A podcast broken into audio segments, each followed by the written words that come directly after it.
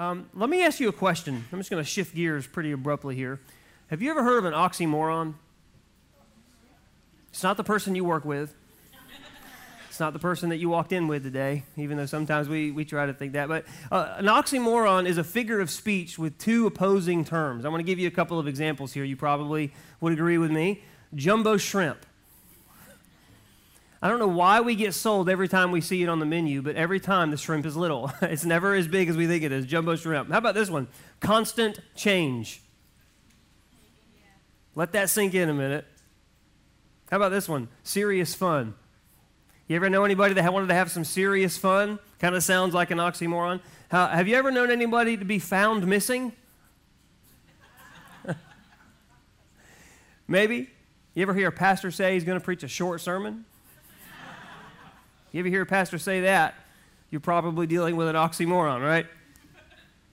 There's a place in the Bible where there seems to be two opposing ideas wrapped up uh, in, into one verse. In 2 Peter chapter 3, verse 18, we're gonna we're gonna look at this, and this is what it says. It says, But grow in grace.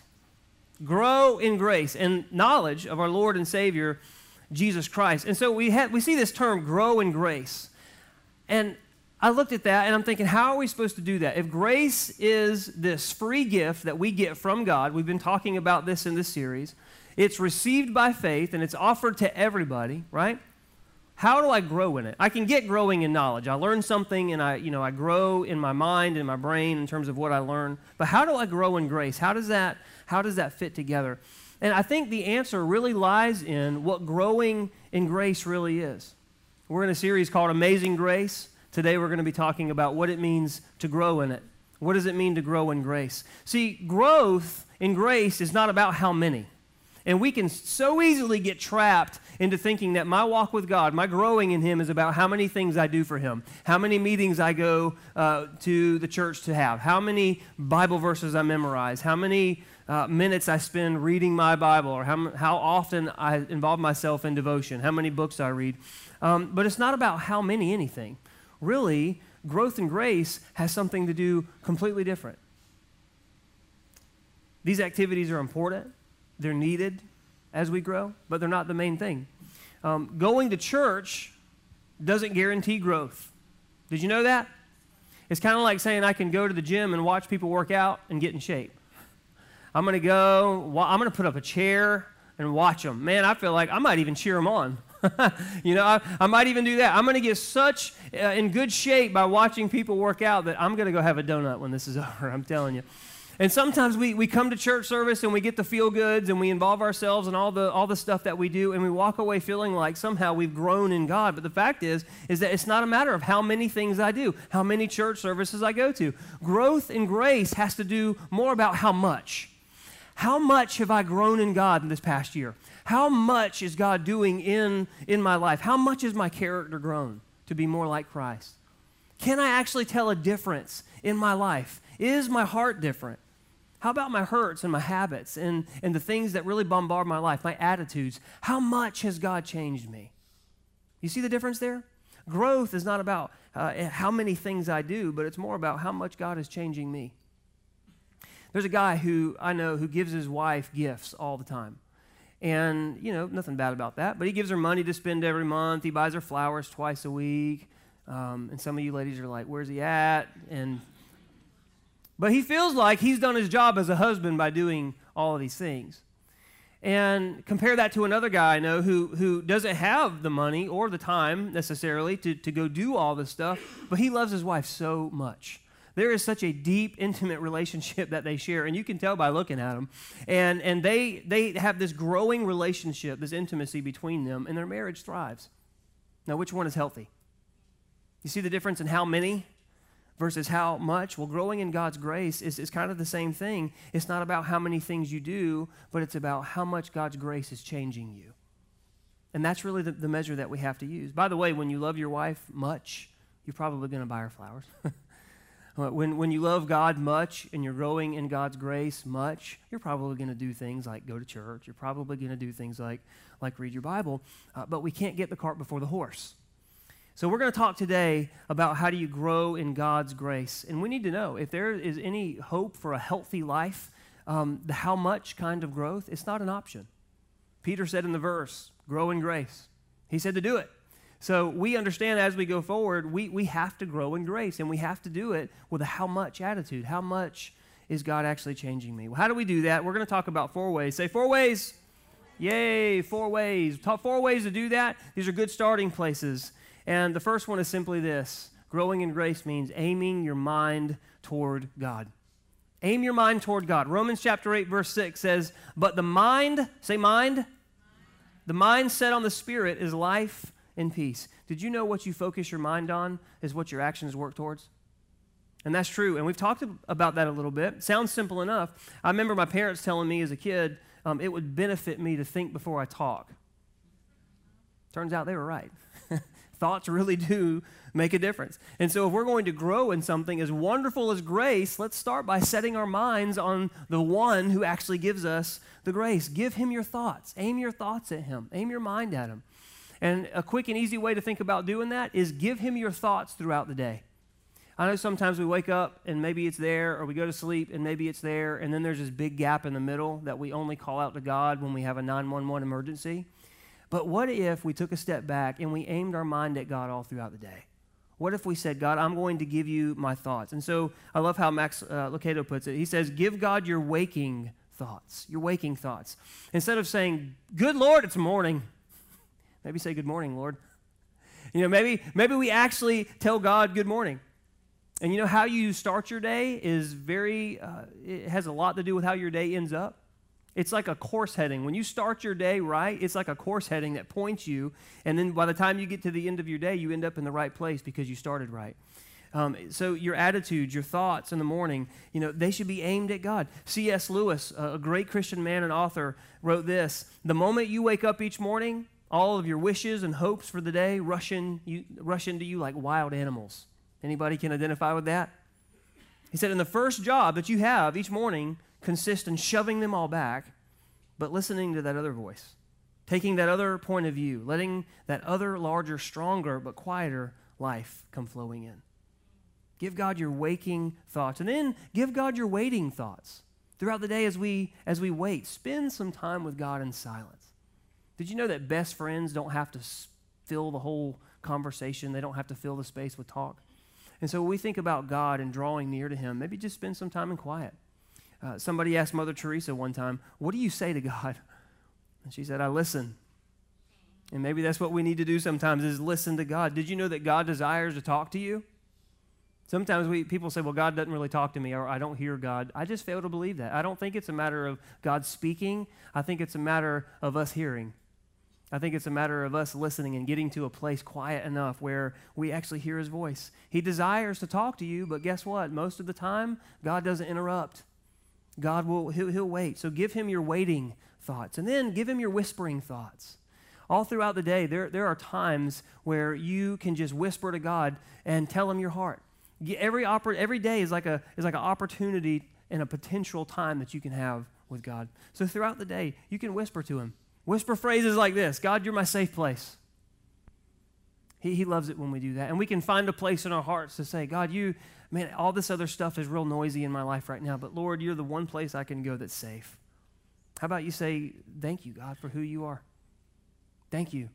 Thank you. Uh, my day is going crazy right now, Lord, but I know that you love me. Thank you for that. Thank you that you don't change. Maybe, maybe you say this. Maybe you're, you're kind of at a fork in the road in your day where you have to make a decision and you whisper this God loves this. God, feel free to lead me in this. Feel free to lead me in this decision right now. I'm going to have to make a decision and I'm going to do it, but God, right now, I'm just, I'm giving you my mind to help me. Feel free, Lord, to, to help me in here. Lead me. And when you aim your mind at God like that throughout the day, it'll transform your day. It, it really will. And then eventually you're going to be somewhere where you're getting ready to go to sleep. Give God your waning thoughts. Give God your waning thoughts. Talk to Him as you fall asleep. And you think, well, I don't want to pray and fall asleep on God. Well, what better way to fall asleep than in the arms of God? In the arms of our Savior, in the arms of the one that loves you. Give God your waning thoughts. And you, you give God your thoughts throughout the day like this, and we'll find ourselves eventually not praying just to get things, but we'll find ourselves communing with God just because we want to be with Him. And it's just, it's amazingly intimate. And we'll, that's the first step in growing in grace. We aim our mind at God. And when we do this throughout the day, we're actually open to the second principle that I want to talk to you about. And that is we accept that we have to actually learn to grow in grace. It's not something that I can teach you in 20 minutes and you write it down and all of a sudden you're there. We, we actually learn to grow in grace. You can't buy it. You, it doesn't get downloaded. I wish it would sometime. Wouldn't that be great to have a Grace app and you just hit it and then you download different versions? It'd be like a free version and a paid version. You know what I mean? You grow in grace more when you do the, the paid version. Uh, I'm totally kidding. That's not even a thing. but it's something that we learn. It's not something that we can download or something that just happens. We, we, we learn to grow in grace. And this is especially important in a world where we feel like we have to have everything now. We live in a microwave society where, man, everything goes fast. But when it comes to growing in God's grace, we, we have to learn to do it. And God helps us with that. Um, in Titus chapter 2, verse 11 and 12, this is what it says. It says, The grace of God, say grace, says it's appeared to everyone and it offers salvation to all people. And what that means is that salvation happens the minute that we receive it, the minute that we believe in Jesus. But it doesn't stop there. It says that grace teaches us. Let that sink in a second. What does it teach us to do? It teaches us to say, no to ungodliness and worldly passions and to live self controlled and upright and godly lives in this present age. Here's what I want you to get out of that it was a mouthful that grace is a teacher. That's what you need to know. Grace is a teacher. And just like any teacher, we can, we can only learn from him if we consider what we're being taught when it comes to actually make decisions. He, he longs to teach us. I remember when I was in high school, um, there were some parents that bought their kids brand new sports cars. You know any kids like that when you were in high school? Weren't you jealous of them? I mean, come on. I, I was driving around an 88 Toyota Corolla, made 13 noises in four gears, but it was mine. I mean, it was good. So some of those kids, they got their car as a gift, just kind of a freebie. You turn 16, you know, hey, here's the car. But they drove them like they didn't care what happened to them. I mean, think about it. When you're 16 and you have a sports car, you're going to peel out. you're going to find somewhere to do donuts. And they did it. They, they drove them hard. They peeled out of parking lots. They put, as many of their friends as they could in that thing, um, even if their parents told them not to. They, they would drive to places they knew they weren't supposed to go because they had this car and they wanted to show it off. Um, then they go home and demand gas money, you know, and you're, you know, and and I'm thinking they never learned a thing. They never grew in responsibility uh, or trust. Why? Because when they made decisions concerning the car, they never considered the free gift that they had been given. Um, and if they learned anything, they would have thought, wow, you know, look at what my mom and dad gave me. I want to use this in a way that honors them. I mean, I, I could be that guy over there driving the 88 Corolla. I'm so glad that I'm not him, right? But it's like they, they just didn't think about that at all. And we can very easily view God's grace as gift the exact same way. And, and we think about when we're in life and we say, well, I really want to blow up in anger at that person. But I know the grace that I've been given. I, I know what God has done for me. I remember when God pardoned me. How can I condemn that person whenever I know the grace that I've been given? And when, when you think about the lessons that grace teaches you in that regard, then, then grace teaches and we learn and we listen and we go the other direction. Grace is a teacher, but we have to take into consideration what it is that grace did for us in every life application in order to actually be a good student and learn from it. Maybe you see somebody in public and they, they don't have their life together and you know they are absolutely doing nothing about it and they're, they're, they're mooching off of everybody. And we all look at them and we all have a decision to make. Am I going to look at them in judgment? Or am I going to look at them and say, you know what, that is not a good thing they're doing, but who am I to stand in condemnation? If I can help, I'm going to help. But you know what? What I'm not going to do is stand here and look at that person in condemnation because I know my own sin. And I know it's not worthy of God. But oh, for grace. grace poured into my life. I didn't deserve it. I know my own sin, and I, but I know the grace that God gave me. When you think about the penalty of your sin, not just about the wrong things you've done, when you think about what your sin deserved, but yet God came in his fullness through Jesus Christ and, and died for you you couldn't have done it yourself, but He loved you so much, He died for you and pardoned you from that penalty. Basically said, I took care of it for you. You have absolutely nothing to pay. When you think about that, it, you think twice before you willingly dive into disobedience. Are you tracking with me? Grace will teach you that in every area of your life if you will pay attention and learn when He speaks to you. When he says, because you're going to have the opportunity to consider his grace in every opportunity that you have in life, you're going to have the opportunity to consider his grace when you drive home today. You're going to have the opportunity to consider God's grace in your own life the next time your husband or your wife really irritates you. You're going to have the opportunity to consider grace the next time your child does something really stupid and you feel like you want to lash out. You're going to have the opportunity to consider grace the next time you look at anybody. God will, will teach you through His grace. It's something that happens as we continually say yes to God in response to this beautiful thing called grace. And here, here's the, real, the, the, formula for doing that.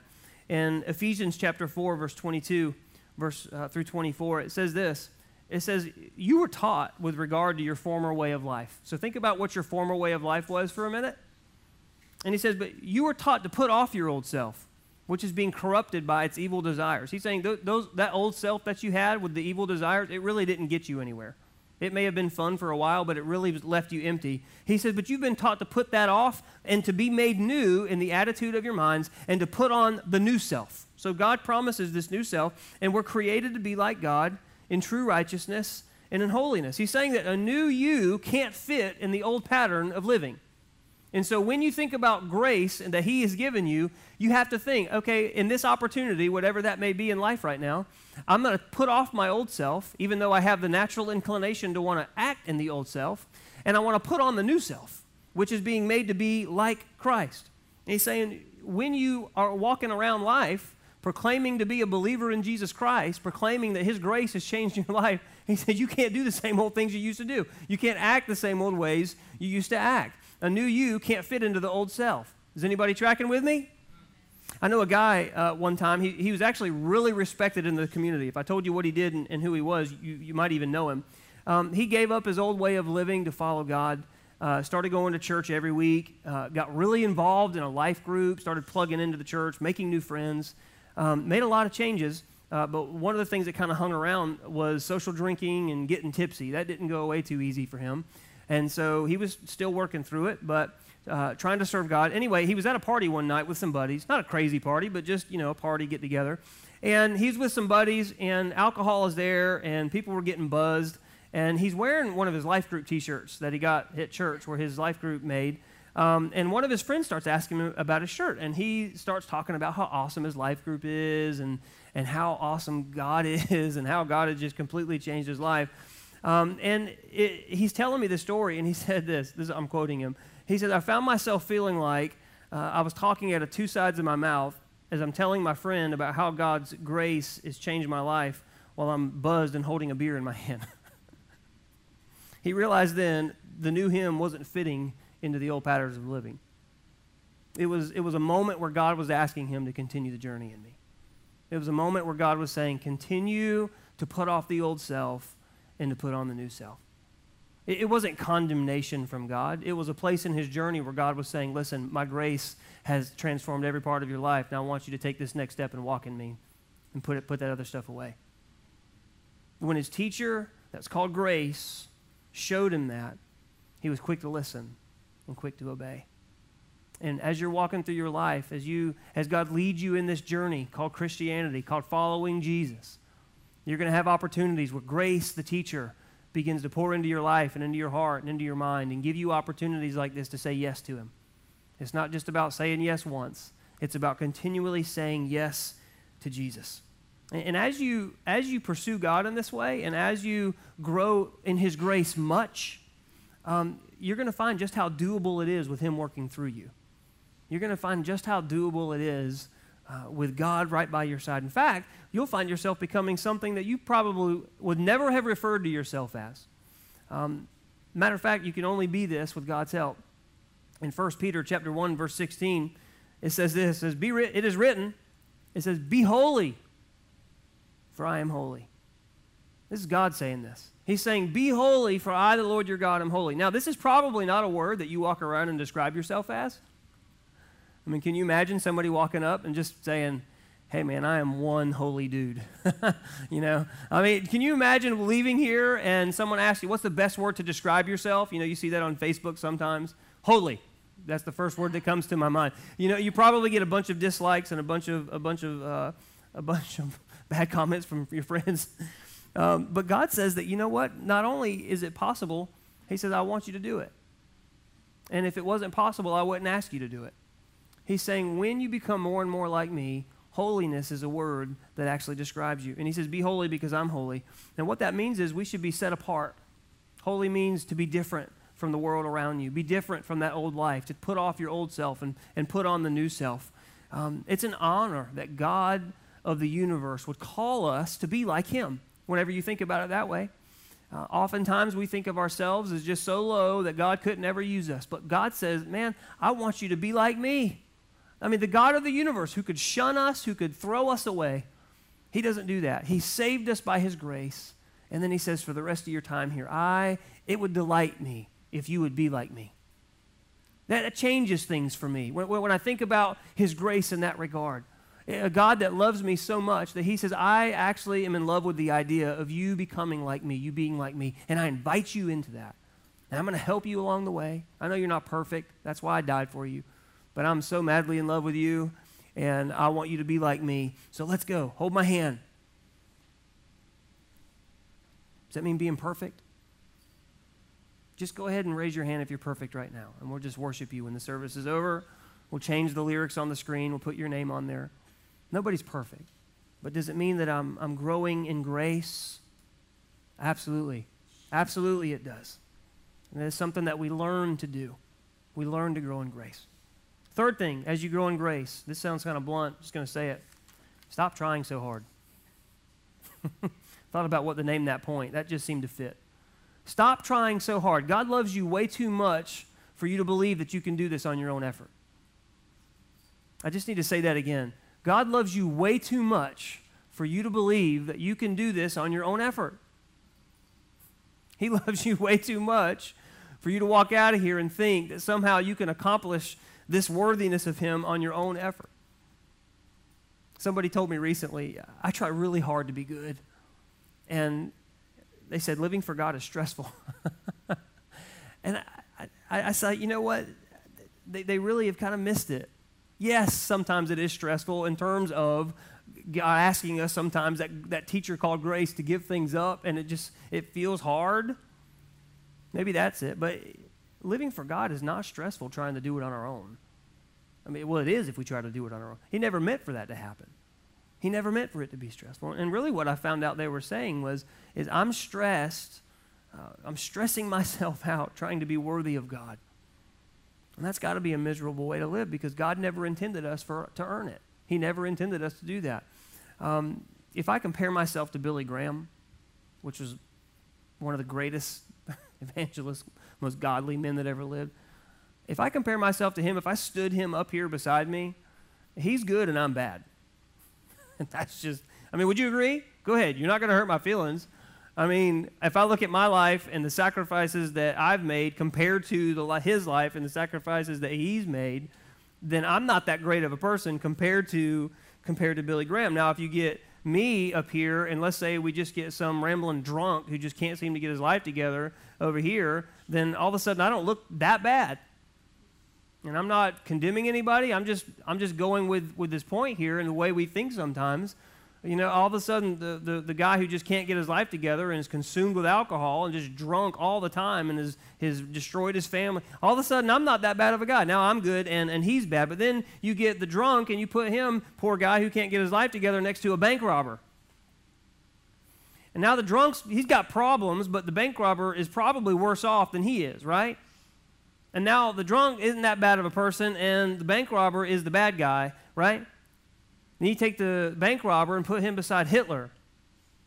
Let's just go ahead and jump to the extreme in our minds. Well, now the bank robber don't seem too bad. And so we, we, we start to we start to think about this scale of what's good and what's bad. And the problem is, is that the standard that we have when we do it that way, the, the standard moves. It moves depending on who we compare ourselves to. And so we're trying so hard to be worthy of God, but really what we're doing is we're comparing ourselves to somebody with, with, a mindset of what seems to be good in our minds. The problem is, is that the good, the good in our minds, the definition of that moves depending on who we're comparing ourselves to. And so eh, we, we look at that, and, and, and it's not about pleasing God. Now it's just trying to be better than the next person. And we make ourselves feel better by saying, well, I'm not as bad as that person. Or if, if, if they're doing that and they seem to be, uh, then surely I'm, I'm okay. And so we say things like, I'm a pretty honest person. You ever found yourself doing that? When somebody says, hey, you really need to clean some stuff up, well, I'm, I'm not that bad of a person. I'm, I'm honest. I work and pay taxes. You know, I'm, I'm, I don't hurt anybody. I don't break the law. Get off my back, right? And, and, and, and we say these things, but who said that any of that makes us good? Follow me here a minute, because we try really hard sometimes to, to do this, and it's exhausting. Who said any of those criteria make us good? Think about that for a minute. Because if, if, if we try to think of our own goodness, those are the types of things that we say. I've never cheated. You know, I'm, I'm still here. I'm a good parent. I do my best. I don't break the law. But where did that standard of goodness come from? Did we make it up?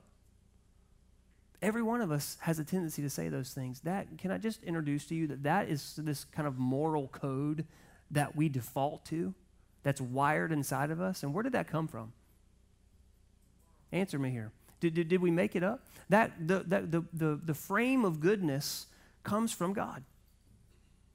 The problem is, is our version of it is very temporal, and his version is perfection. God's version, that's the difference in our version of goodness and his. God's version is perfect. And it all came from him. That standard came from him. And so if it came from him, we don't get to change it because we didn't make it up. His standard is perfect. So unless you've been perfect, then you're not worthy of God. So stop trying so hard. But it doesn't stop there. That's where God says, I know you couldn't be perfect, so I sent my son Jesus to die for you. And my son is perfect. He proved it. He, he, he's perfect. So w- when you think about what's good and what's not, quit using the sliding scale that says I'm good compared to that. It's not about that. If, if you're going to compare yourself to anybody, you only need to compare yourself to God's perfect standard. And if any of us have missed it in any way, even once, then we're not worthy of God. And a minute ago, I asked you, "Are you? Is anybody perfect?" We'll just worship you right now, and nobody raised their hand because we all know. Doesn't matter how good of a run you've had the last 10 years. You've, you've messed up. You have this nature about you that's disobedient towards God and we're not good. Our standard of goodness has to come from God and Jesus, and His standard is perfection. That's hard to hear sometimes, but it's the gospel truth. But he said, I sent my son to die for you. He was perfect. And so it only means that we accept him as good and we believe in him as our sacrifice. He's the one that was good enough. So stop, stop, stop trying so hard to earn something that you were never meant to earn. Galatians chapter 3, verse 3, uh, this writer, is, he's in the Bible. He's talking to a church, and this is what he says. Maybe you need to hear it today. He says, You began your life in Christ by the Spirit. In other words, the Spirit drew you in. Nothing you did, the Spirit did it. He says, But now you're trying to make it complete by your own power. That's foolish, he says. He says, It's foolish to think that you can do it yourself. Once we accept that it's Jesus who makes us good in God's eyes, then he starts walking beside us. He, he starts allowing us to grow in his grace. But we got to stop trying to earn it. We got to stop trying, trying so hard. This same writer wrote to a different church in Philippians chapter 2, verse 13. And he, he affirms us. He says, Yes, God is working in you to help you to do what pleases him. And then he gives you the power to do it. And maybe you've been questioning, how am I supposed to do that? Well, God gives you the power to do it yeah, you're, maybe you are an okay person. Maybe you are pretty good. But it's never going to be worthy of God because the standard is perfection. But he says, all these things that you're doing that are already good, well, now what would happen if you let Jesus come into your life and empower you to not only do those things, but to be a good person in God's eyes? He says, it's, it's God that walks with you and, and gives you help to do what pleases him, gives you the power to be able to do it. So, number three is just stop trying so hard and understand that it's Jesus. Number four, this is the last one we're going to talk about. Don't compare yourself to anyone. when, when you grow in God's grace, you got to stop comparing yourself to somebody else. And it's so easy to do. It, it's the whole, and it kind of follows up with the last point. We look at somebody else and think, well, I'm not as bad as they are, or I wish I could be like them. You can't do that. God's plan for your life is unique only unto you. And some of us need to start getting proud about that. I, say this because comparison is so easy to do. Comparison is the poison that stops your growth in God's grace. Okay. Comparison is the poison that stops your growth in God's grace. It, you, you can't do it. Philippians chapter 2, verse 12 says, Work out your own salvation in fear and trembling. And we, we see that verse, and sometimes we use it as a, as a way to get somebody off our back. Look, I'm doing this myself. But I'm, I'm using it to say this don't compare yourself to where somebody else is. The Bible says you, the salvation that you have and the growth that God has in you is unique only unto you. So work it out yourself with God, with fear and with trembling. What is he saying here? He's saying focus on what God is doing in you and do it in reverence to him. You can't just focus on something God's doing in you and completely leave out the fear and trembling part. That's the part that says we have to come humbly before God and be honest with Him. And that's where the real growth happens. That's where He's going to be speaking to you. And if we all do that, we don't have to be critical of one another. We, we, we, don't, we, we don't do that at all. We're going to be able to learn from each other, but we're, to, we're not going to be jealous of one another. Did you know that God has a specific pace for your life? I just want that to sink into a, a minute. Growing in grace, God has a specific pace for your life. And it's so easy to look and say, you know what, well, I just wish I could pray as much as, you know, uh, Billy Bible. or I just wish I could, I, I could be as good as, as, as this lady over here. She, she's just the epitome of what God looks like to me. And it's okay to look up to people. It's okay to be inspired by people. I think that's one of the functions and the beauty of, of the body of Christ, the church, is we, we grow together. And there's plenty of verses in the Bible that talk about, uh, you know, us growing together and encouraging each other and, and speaking into one another's lives. But God never intended that to be a, I look at somebody else and feel bad about myself because of how good they are. He has a, a unique journey and, and blessings that He wants to pour into your life. And if you're constantly looking at where you're not, you're going to fail to see where you are and where you are today in this moment. I don't care what, what your journey looks like up until now, I, I don't care. God loves you. He knew your name. The Bible says before the foundations of the earth were created. Jeremiah 29 11 says, He has plans for you, and they're good to prosper you, to give you hope and a future. And, and he, he longs for you to, to lock in with what He's doing in your life and, and to, to say, I want to grow in grace that you have for me, God.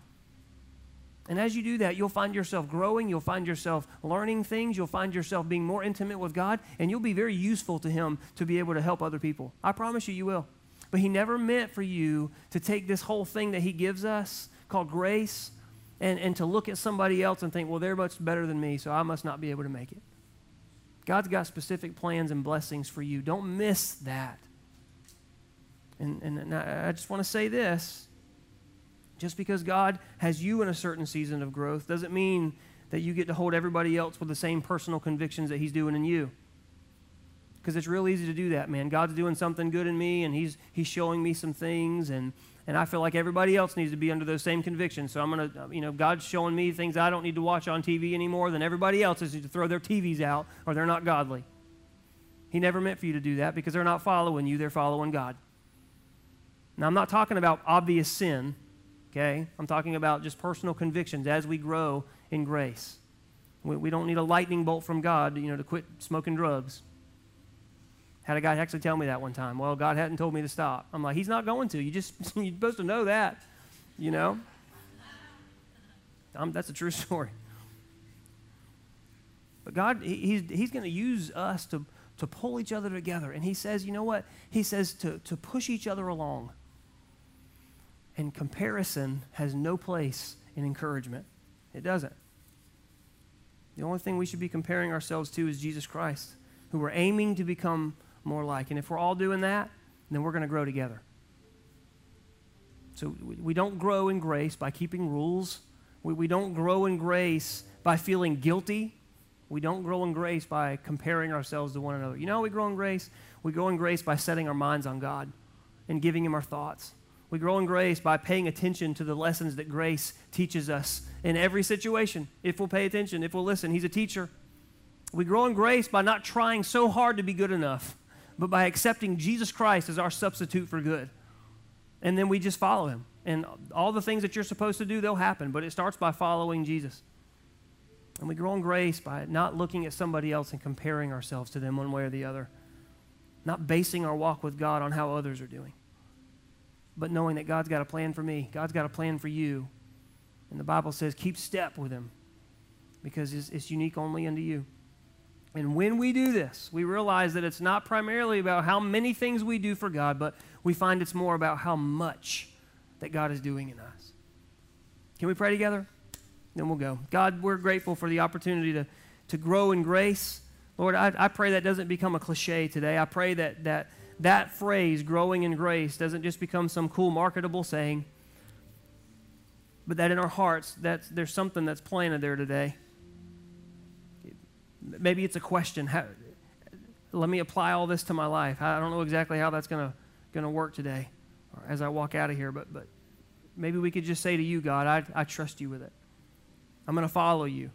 I'm going to give you my thoughts. Lord, I'm going to I'm, I'm going to do all these things we talked about today, and, and I'm just going to see where you take me from there. I say yes to you today. It's in Jesus' name I pray. Amen.